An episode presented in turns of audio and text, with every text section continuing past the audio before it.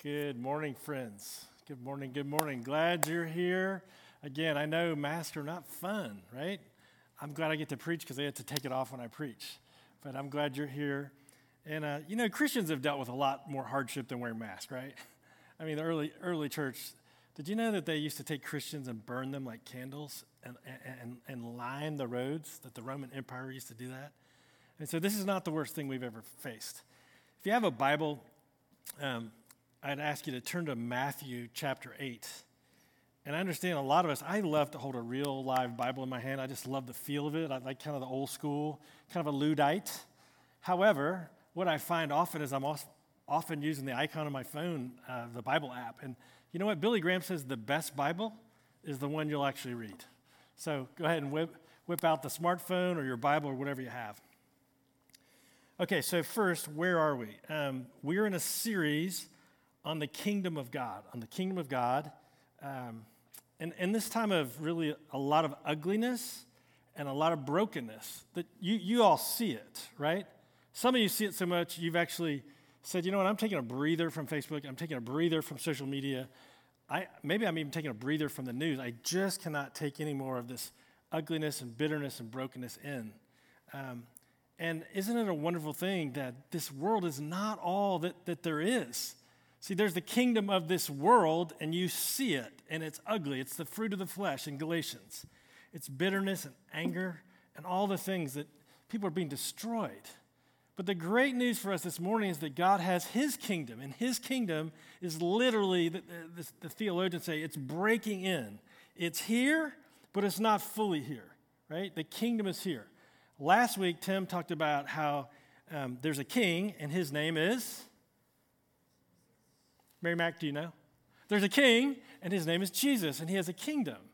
And he said that, that Jesus was made, um, he was inaugurated king on the cross. In the very act of humbling himself, uh, even to death, death on the cross, that it was at that point that Jesus was inaugurated as king, and the, and the kingdom started to come when he humbled himself, himself even to death, death on the cross. Okay, so the theme for today is not about when Jesus became king. The theme for today is that the kingdom of God is both inclusive and exclusive. The kingdom of God, the king's kingdom, is inclusive. Hallelujah. It's also exclusive. And so we're going to take a look at that today. If you're at Matthew 8, we're going to be Matthew 8, verse 10 and following. I think I might just read, read the whole thing so we have the context. It says this So, uh, what, what had been happening is Jesus went to Capernaum where he did his ministry, and there was a Roman centurion. He was, he was a, um, like a soldier over soldiers. Kind of like my son is a now lieutenant commander. I'm very proud of him. Go Navy. Sorry about your game yesterday, but go Navy.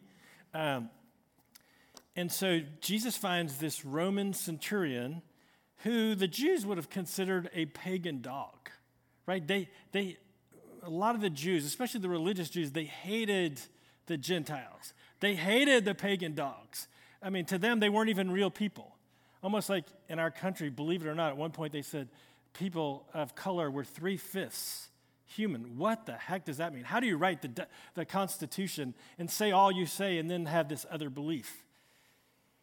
But the reality is, Jesus in Capernaum, and there's this Gentile, non Jew, pagan soldier or centurion, and he has such faith and trust in Jesus that Jesus is blown away. And this is what the, the text says. When Jesus heard this, i.e., this pagan man's incredible trust and faith in Jesus, when Jesus heard this, it says that Jesus, what? What does your Bible say? Jesus did what? He, he marveled and, and, and said something.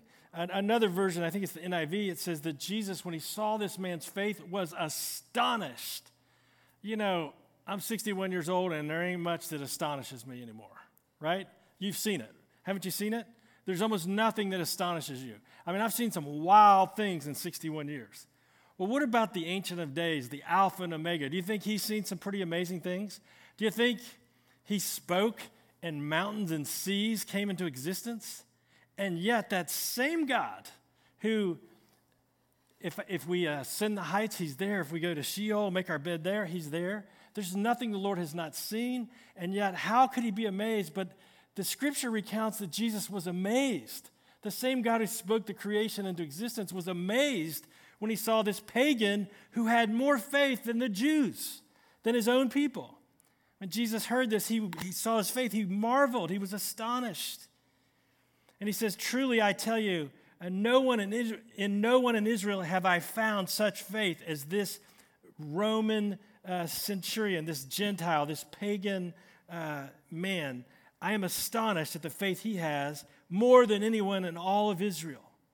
And he says, I, I tell you, many will come, many will come from east and west, and they're going to recline at table with Abraham and Isaac and Jacob in the kingdom of heaven.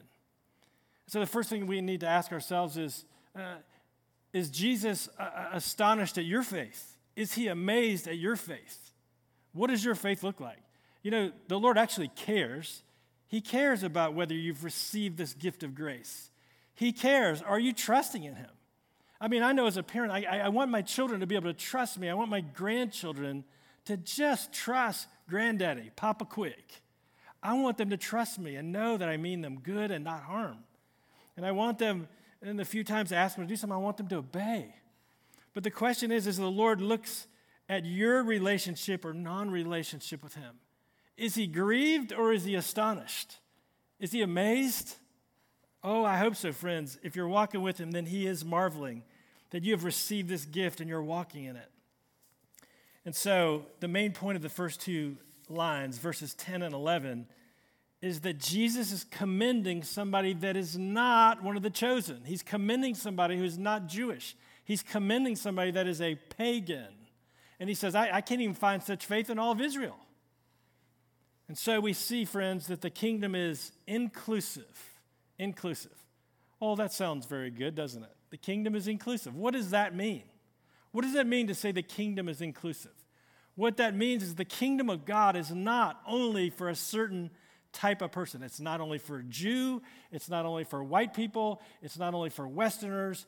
Uh, the scripture tells us in many scriptures that the kingdom of God is inclusive, it's open, right? Jesus said, When I am lifted up on the cross, I will draw all men to myself, right? We see in the scriptures, uh, not only does a Gentile Roman soldier come to faith, and that's amazing, but we see that the Lord once he, says, I wish that none would perish, right? I came not to condemn, but to save. Let's look at a couple scriptures. Isaiah 25. The Lord, speaking through the prophet Isaiah, says this On this mountain, you can look at that one, that's a pretty one. On this mountain, the Lord of hosts will make for all peoples a feast of rich food. Hallelujah. Hallelujah, Doug. You love good food.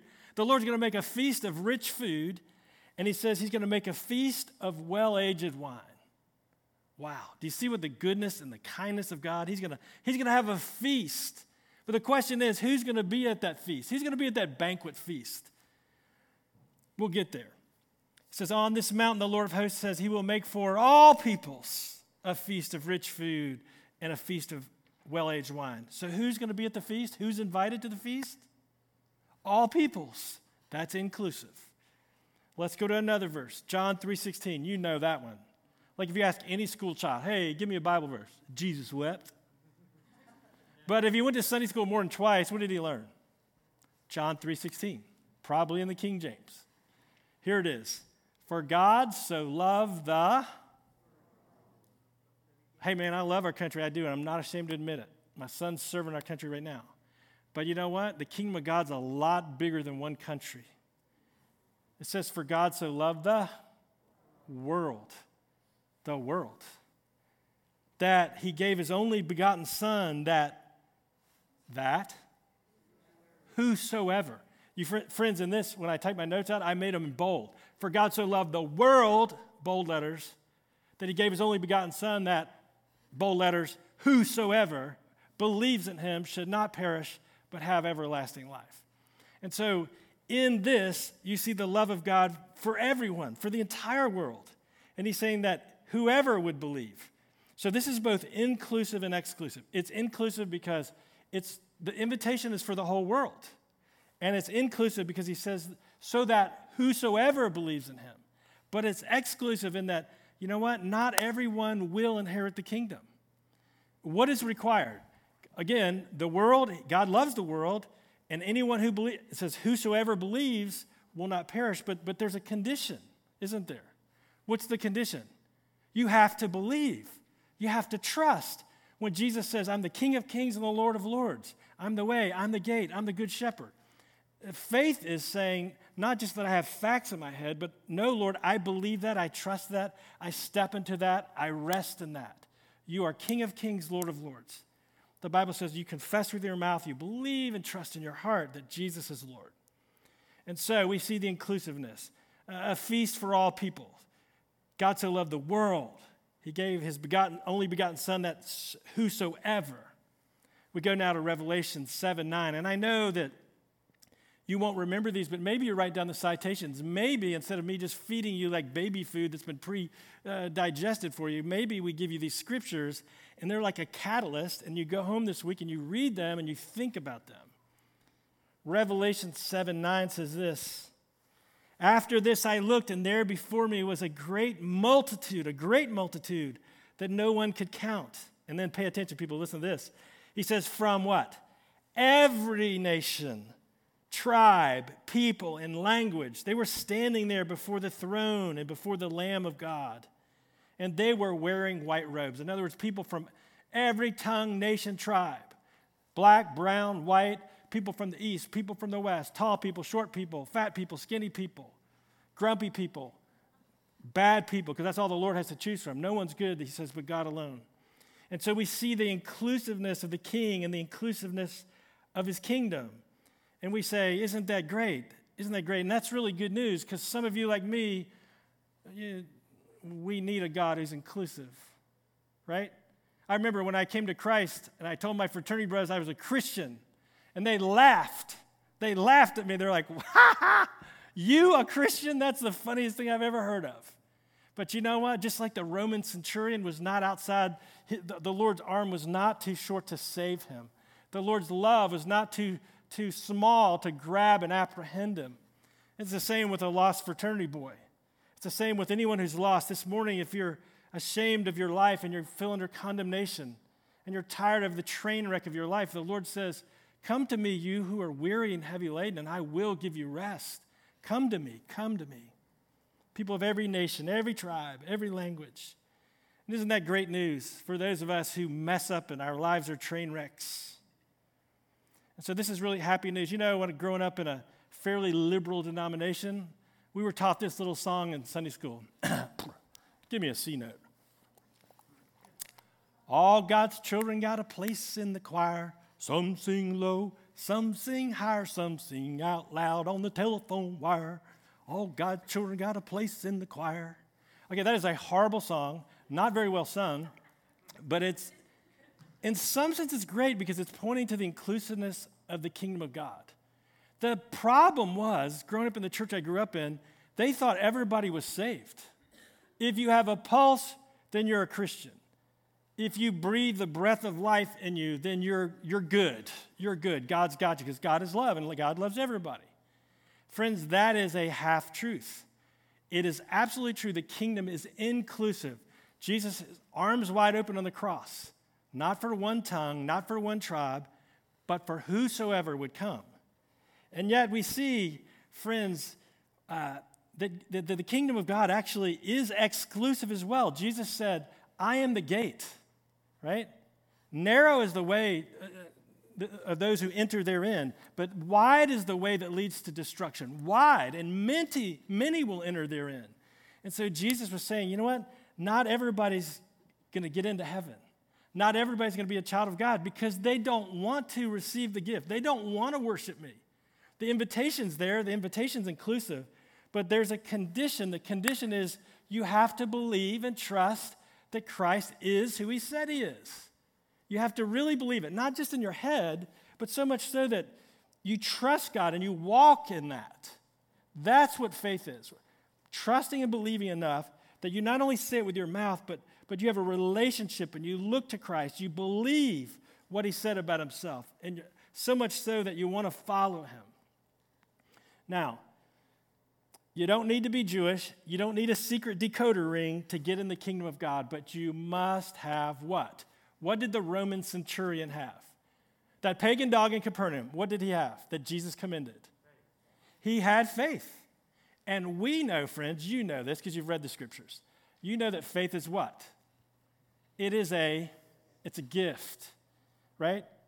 But without faith, the Bible says it's impossible to please God. And so we see this thing that we were never taught in our churches growing up. Look in verse 12. Again, Jesus has just said, Hey, you know, I'm, I'm marveling at the, the faith of this uncircumcised Philistine. I'm marveling at the faith, face of this pagan Gentile. Um, and, and, and, and there's going to be a feast, and people from east and west are going to come, and it's going to be amazing. But then he says in verse 12 something they didn't expect. Because uh, they're all going, Yay, God, this is great. All God's people have a, what does it say? All God's children have a place in the choir. Some sing low, some sing higher, right? And what he's saying is, you know what? That's not true. Not everyone is in the kingdom of God. He said, Wide is the way that leads to destruction, right? Narrow is the gate that leads to eternal life, and few enter therein. But here in verse 12, what do we see? We see it says, While the sons of the kingdom will be thrown into outer darkness in that place, there's going to be weeping and gnashing of teeth. And so, out of the mouth of Jesus, little old Jesus, Jesus is saying, you know what? The invitation's for, for all. I died, I gave my life for everyone, even the vilest sinner, the one who's the furthest away, the worst person on the planet, I gave my life for him. But not everyone will receive. Many are called, but few are chosen. And you see here that some subjects of the kingdom, people who don't believe, it says they're going to be thrown into outer darkness in a place there's going to be weeping and gnashing of teeth.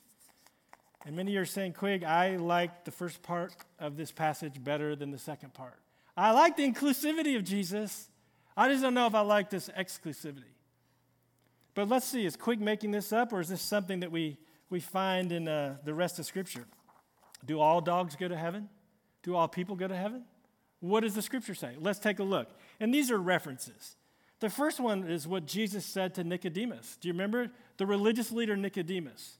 He was kind of a big deal.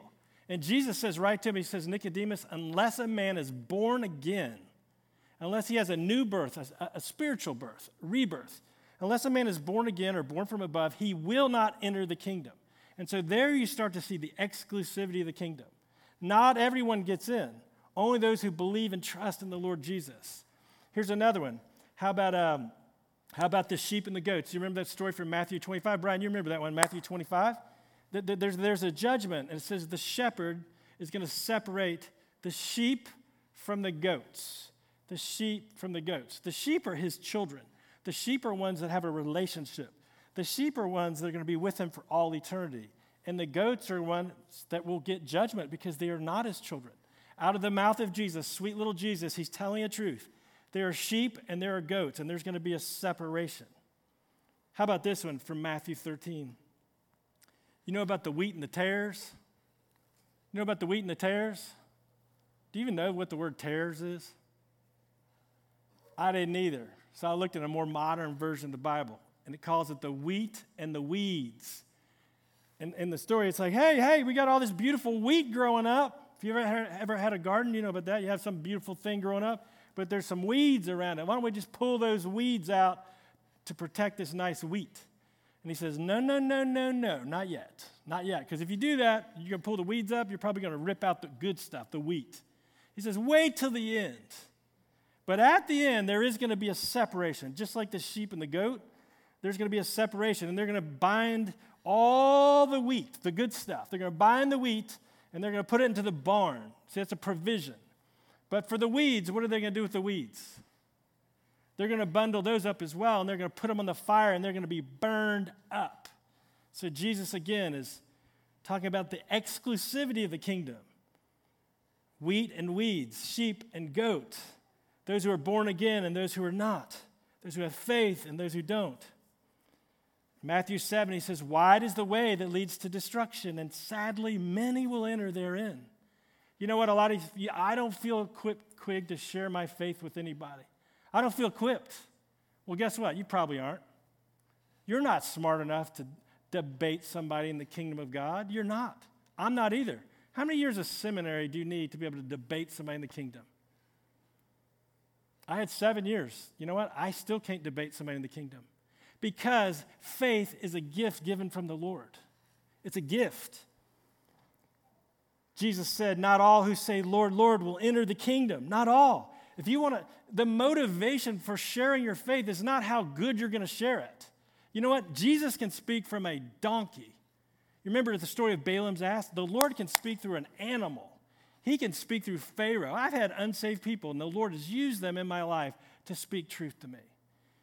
And so, friends, here we're seeing that not all that say the words, Lord, Lord, will enter the kingdom. And so the, kingdom is inclusive, it's also exclusive. You know, the most, uh, most amazing thing is while it is exclusive, the Lord just keeps knocking. You know, he says, Behold, I stand at the door and knock. I mean, even the last words in the last book of the Bible, you know what that book is? Revelation. Do you know the last chapter of the last book of the Bible? Revelation 22. Do you know what Jesus in Revelation 22, the parting words, do you know what he says? The Spirit and the bride say, Come. The Spirit and the bride say, Come. I don't care what you've done in the past, I'm inviting you. The Spirit, the Holy Spirit of God, and the bride say, Please come. Come to me. Just like Jesus said, Come to me, all you that travail are heavy laden. But the last words are, The Spirit and the bride say, Come. If anyone's thirsty for the, for, for the, the fountain of life, the, Spirit says, Come. Come. So the invitation's there that you would come and receive the gift. Friends, a lot of us, we, we, we welcome the, the inclusivity of God. We all want, want, want God to be this big teddy bear where everybody gets in. But the truth is, God will never stick a gun to anybody's head and say, You must love me, you must worship me. That would be under compulsion, and that's not love. Do you understand? That's, it's not love. Could you imagine if your dog was, was programmed by the vet and he had to jump up in your lap, lap and lick you and be, be all sweet to you, but you knew it wasn't really the dog doing it, the vet had programmed him to do that? Would you feel love? No, you wouldn't because you'd know it was fake. And so the Lord, in a similar way, is saying, um, the invitation for the kingdom is open to all. It's open to all, but it's also very exclusive. You cannot enter the kingdom of God unless you put your faith and trust in me, unless you're willing to, as Jesus says, to repent and come to me. The Spirit and the bride say, Come. My question for you this morning is Who's your king? Who's your king? And let, let, let's stop being all religious. Like, who is your king, really? If we were to just have an outside person look at your life and look at your thoughts and your, your time and your money and whatever, what story does it tell? Who is your king? The, the, the, great news is this morning, friends, is the kingdom of this earth is a wreck. It's a train wreck. It's such a train wreck. I, am hardly looking at Facebook anymore. I mean, except for posting mission stuff and church stuff, I, I'm off it. I can't bear it. My soul cannot bear it. Uh, Instagram's not as bad, but still, if people get preachy, I just have to mute them. I, I, I can't take it. I see the brokenness. I see the broken marriages. We see the addiction. We see the ugliness, the harshness. And I am so grateful to God that we have a kingdom that is not of this world, that is a beautiful kingdom with a beautiful king. And you're all invited. But the only way into that kingdom is through that narrow gate, Jesus Christ, believing, trusting, and letting Him be Lord and firing yourself that He is Lord of Lords and He is King of Kings. In the name of the Father, and the Son, and the Holy Spirit. Amen.